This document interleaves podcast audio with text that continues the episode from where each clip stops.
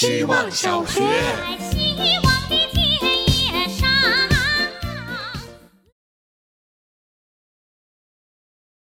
每天一分钟，大家好，我是小日本。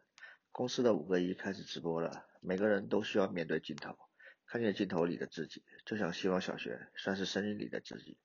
偶尔我会回看这些东西里的自己，我的发音、表情、动作，很多时候是一种陌生感，比起定格在照片里的形象更陌生。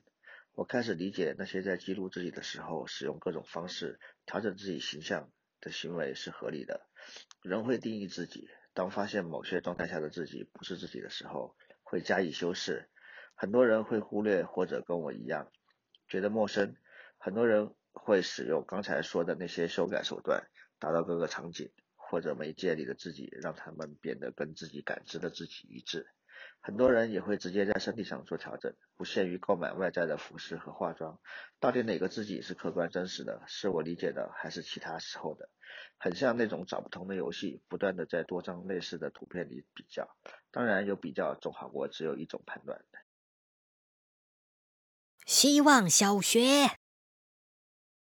大家好，我是小松子。这周实在太忙了，今天终于有时间录了。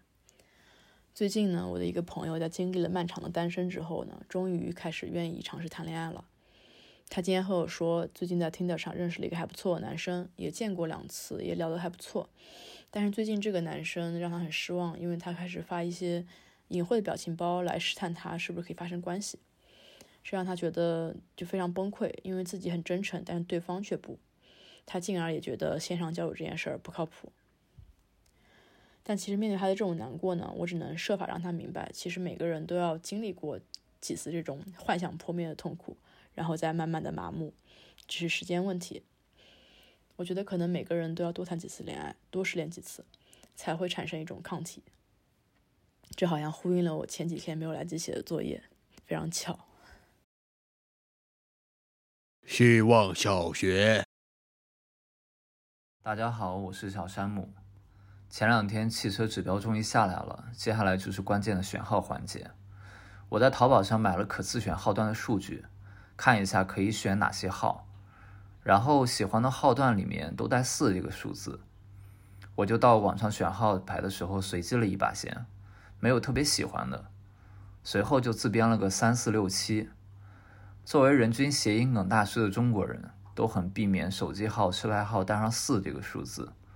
我跟我妈说了，我选了三四六七这个号之后，我妈有点嫌弃，说这里面怎么带个四呀？我连忙解释，我说你看，我坐在车里面，我本人就是五，连起来这个号不就是三四五六七了吗？由我组成的号才是真正的连号。我妈听了之后喜笑颜开。希望小学，大家好，我是小肚皮。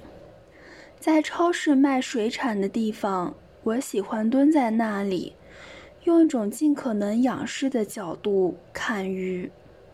水缸里是澄澈的蓝，不断冒泡，鱼也鲜活，貌似一个低配版的水族馆。